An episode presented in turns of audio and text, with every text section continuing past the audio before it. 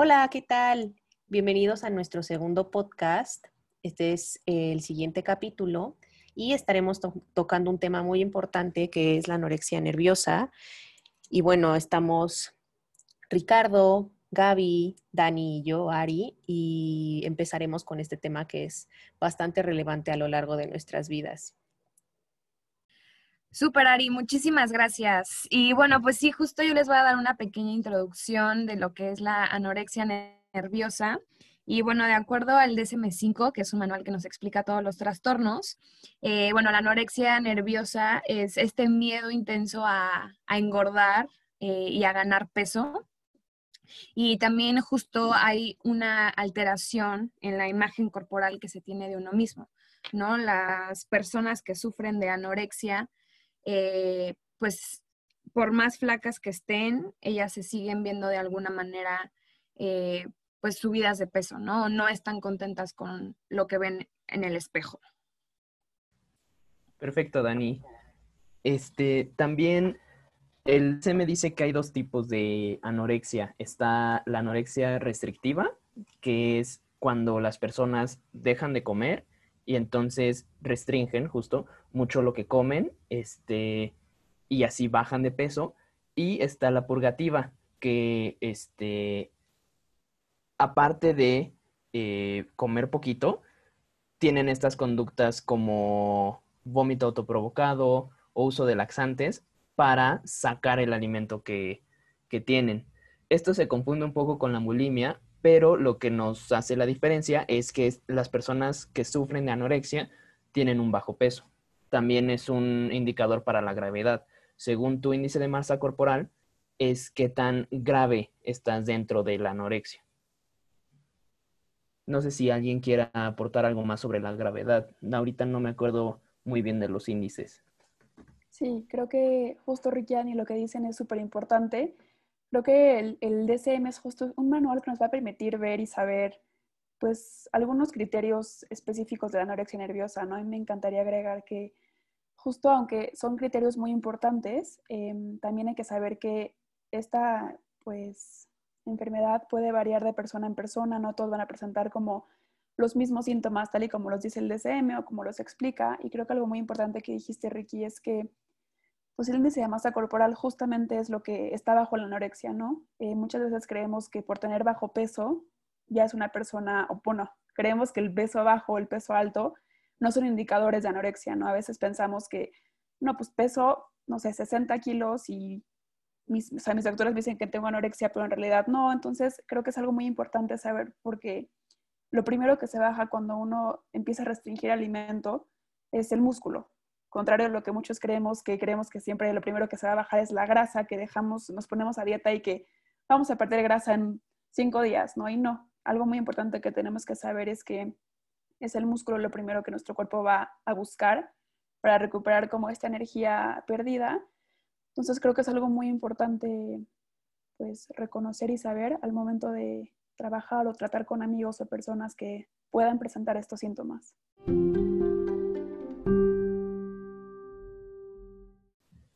Bueno, pues ahora que ya dimos esta introducción, eh, vamos a pasar a, ver como la anorexia ya en, este, en ejemplos más claros, ¿no? No solo en la teoría. Y para esto vamos a hablar de un libro que los cuatro leímos, que nos pareció muy bueno, que se llama Segunda Estrella a la Derecha, este, de Deborah Hautzig. Eh, y trata de una niña eh, joven, adolescente de 16, 17 años, eh, que sufre de anorexia. No les vamos a contar todo el libro, porque se lo recomendamos y está muy bueno, pero no sé ustedes qué piensen, chicas.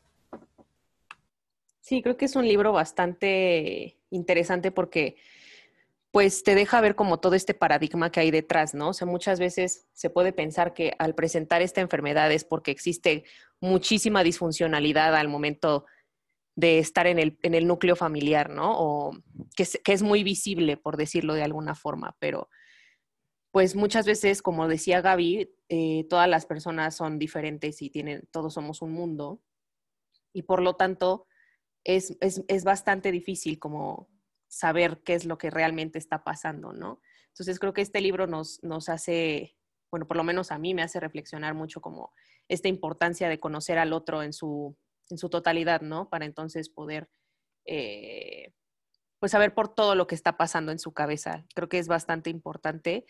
Y, y la importancia también de, de, las personas que te rodean, ¿no?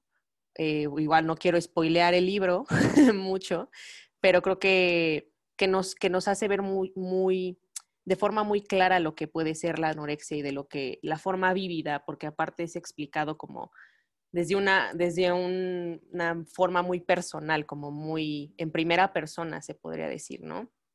Entonces, por lo menos a mí eso, eso me gustó bastante. Y justo creo que también al leer este libro, pues nos damos cuenta cómo esta enfermedad pues afecta en muchísimos aspectos de la vida, bueno, del personaje, ¿no? Y también de las personas que sufren de esto. Pues afecta mucho en la parte escolar, en la parte familiar, ¿no? En, inclusive en la parte individual, en las emociones que tiene la persona y pues también en su autoestima y en el autoconcepto que tiene. Entonces justo también pues creo que es súper importante pues tratar de no solamente lidiar como con la anorexia como tal, sino también como con todo lo que lo rodea, ¿no? Esta enfermedad. Y pues justo que es súper importante que las personas que se encuentran con una persona que sufre de, anorexia, pues intenten... Tratar de, de, entenderlas, ¿no? Como tratar de saber, o por lo menos ser un poquito empáticos en el proceso, ¿no? Tal vez a eso te refieres, Dani. Sí, justo. Ari, gracias. Y a mí me gustaría agregar que justo Em, pues con este libro, que, que, como ya dijeron Ricky, Dani, Ari, es un libro muy bueno. Creo que es algo muy bueno que se puede leer desde edades muy tempranas. Creo que es algo que podemos recomendar si nuestros... Eh... La gente que nos escucha, eh, pues sí, o sea, no es un libro que sea muy difícil, no es como que necesites acá el súper intelecto para leerlo. Creo que este libro también deja muy clara esta parte que se da como de base para el trastorno de la anorexia, que es el tema de la separación e individuación, sobre todo con la madre. Este, el libro trata mucho de esta relación que tiene el personaje principal, que es la niña, que se llama Leslie, con su mamá, y cómo es muy difícil para ella verse separada de su madre o sea, se ve como una misma persona y muchas veces sus deseos, sus sueños, sus anhelos los confunde con los de su madre y entonces es esta relación como simbiótica eh, parte de su problema de anorexia. Sí, creo que también es, es importante tomar en cuenta como, bueno, explicar un poquito qué sería esta separación e individuación, ¿no? Para todos los que nos, nos están escuchando y bueno, para ponerlo en términos un poquito más, sencillos de alguna forma, em, podría ser esta, pues creo que se puede entender eh, un poquito como con las palabras que son, como esta separación que puedes llegar a tener de estar tan juntita con, con lo que es tu figura materna, ¿no? Y esta separación eh, se puede ver reflejada como en la formación de tu propia identidad, ¿no? Que es como, pues ya no estoy aquí con mi mamá todo el tiempo, que me da ella todo y que somos una misma, se podría decir, o uno mismo. Eh, entonces, es esta, esta parte como tan difícil de, crear una identidad, ¿no? Que es, que es eh, pues tan importante al momento de, crecer. Y esto es lo que se ve mucho en el libro y como dice Ricky, este, esto es lo que puede ser un factor que puede eh, desencadenarse en, en, esta anorexia, ¿no? Pero también creo que es importante resaltar que no mm, tampoco hay que estar como casados o comprometidos con el hecho de que los padres son culpables de, desarrollar el trastorno, ¿no? Porque pues es un proceso y como, como había dicho, muchas personas tienen diferentes personalidades, distintas cosas eh, que tienen como repercusiones. Entonces creo que eso es importante también. Completamente, Ari. Siento que justo le acabas de dar ahorita al clavo con, todo lo que nos compartiste, con todo lo que dijiste. Siento que eh, cuando hay cuando este tipo de, pues, de trastornos, cuando hay este tipo de problemas en casa, ¿no? Creo que es muy importante nunca que los papás o que las personas que rodean a la persona que está sufriendo esto, que nunca se sientan culpables de nada, ¿no? Creo que es algo que, como bien dijiste, es multifactorial y se tiene que atender de la misma manera, ¿no? De manera multifactorial. Es importantísimo recalcar que cuando una persona, si los que nos escuchan o si ustedes han conocido a alguien que cree que pueda estar teniendo pues esta sintomatología o estar pasando por situaciones difíciles, es muy importante siempre atender esto desde una manera pues multifactorial. Creo que es importante que, esta persona vaya a un psicólogo, que haya un psiquiatra, que está toda la parte, eh, a lo mejor también de terapia familiar, para platicar con los papás, para ver. Y justo también, pues, eh, la presencia de los nutriólogos, ¿no? Como, pues, que sea este trabajo mutuo entre todos estos profesionales de la salud que les pueden brindar como un, un mejor apoyo a estas personas que sufren de la anorexia. Exactamente. Y, me gustaría agregar a lo que decían hace ratito también, que, que muchas veces, em, creo que a mí me ha pasado y creo que no sé si a ustedes les ha pasado, pero a veces em, también este tipo de situaciones se pueden desatar por, por un cambio, por cambios que son difíciles, por estar en constante cambio. Creo que es importante destacarlo, algo que pudimos ver en el libro o, o una película que ahorita vamos a mencionar, que es la de To the Bone o Hasta el Hueso, en la que Lily Collins es la que protagoniza esta película, em, justamente es esta es pasar por este tipo de cambios que también puede afectar mucho a la persona si no sabe cómo vivir estos cambios, ¿no? Desde la, el querer generar como esta autonomía, esta independencia, hasta muchos otros. Entonces, creo que es un tema que también es importante tocar. Sí, como dices, Gaby, un cambio es una situación estresante y depende de qué tan preparado estés para enfrentar este cambio, es cómo vas a reaccionar al, estrés, pues, y también creo que es importante mencionar que no, no todas las personas que se enfrentan a un cambio, no todas las personas que tienen una relación simbiótica con su mamá van a desarrollar un trastorno, es solo una de las muchísimas causas posibles y creo que sí es eh, importante tenerlo en cuenta en el momento del diagnóstico y me encantó lo que dijo Dani, que la presencia del nutriólogo es esencial para recuperar el, el peso perdido, ¿no? Y también la parte del psicólogo para que la persona recupere esta buena relación que se tiene con la comida. Siento que son complementarias y que no puede, no se puede llevar un tratamiento sin uno de los dos. Y justo también en la película de To The Bone, la que comentaban, pues se puede ver este trabajo eh, diferente, ¿no? Como existe el trabajo con el nutriólogo, con un psicólogo y pues también inclusive eh, el trabajo con la familia, ¿no?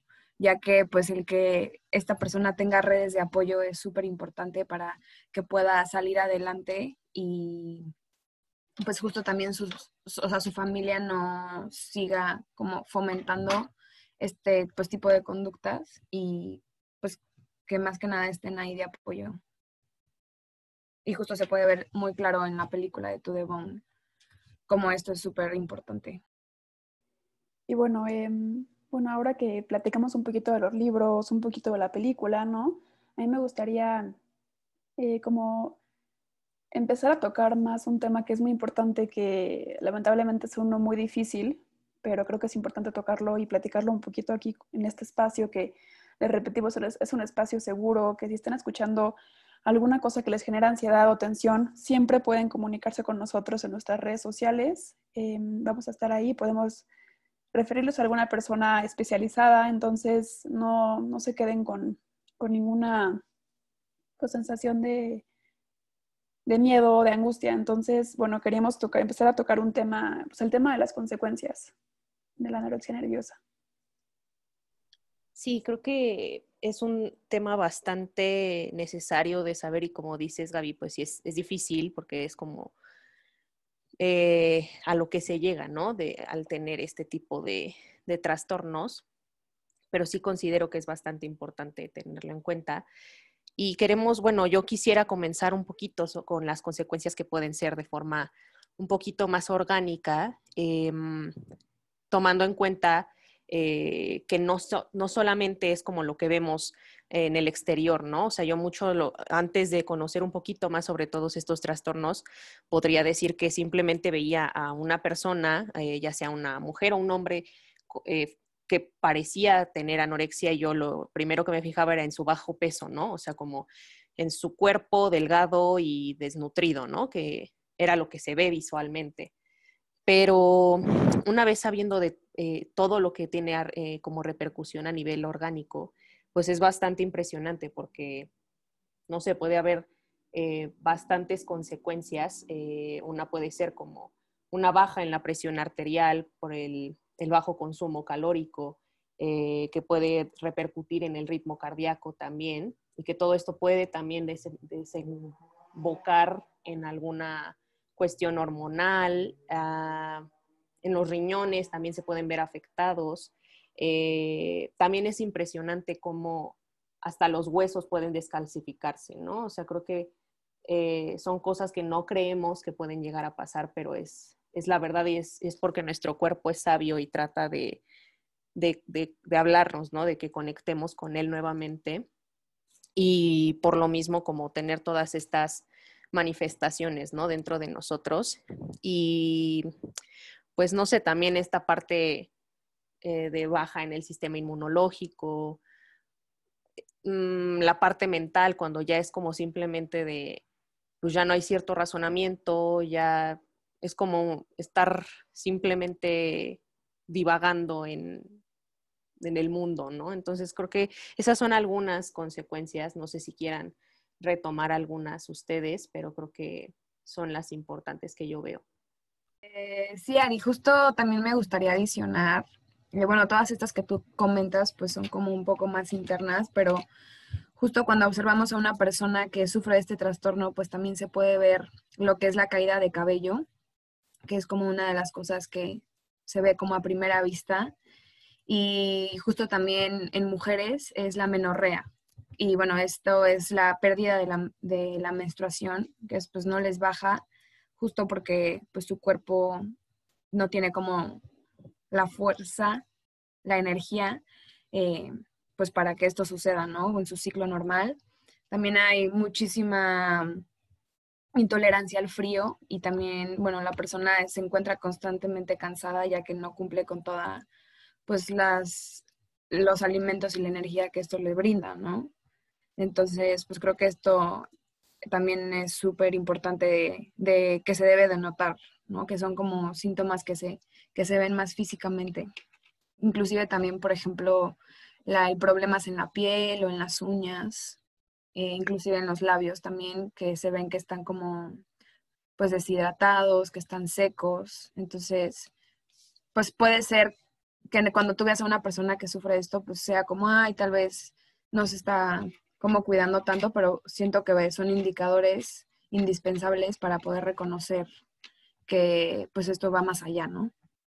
Sí, justo, Dani, me gusta lo que dices de esto va más allá, porque muchas veces no pensamos en las consecuencias a largo plazo, ¿no? Puede que, bueno, si no como, se me puede caer el cabello, o incluso a mí uno de los que más me llama la atención es este, que les crece vello, sobre todo en la espalda y brazos, este, para mantener el calor, porque tienen tan pocas calorías que no, no, no pueden producir o no pueden permanecer calientitos y necesitan de esta como ayuda externa, que es estos vellitos este, que le salen, para cubrir el, pues para mantener el calor.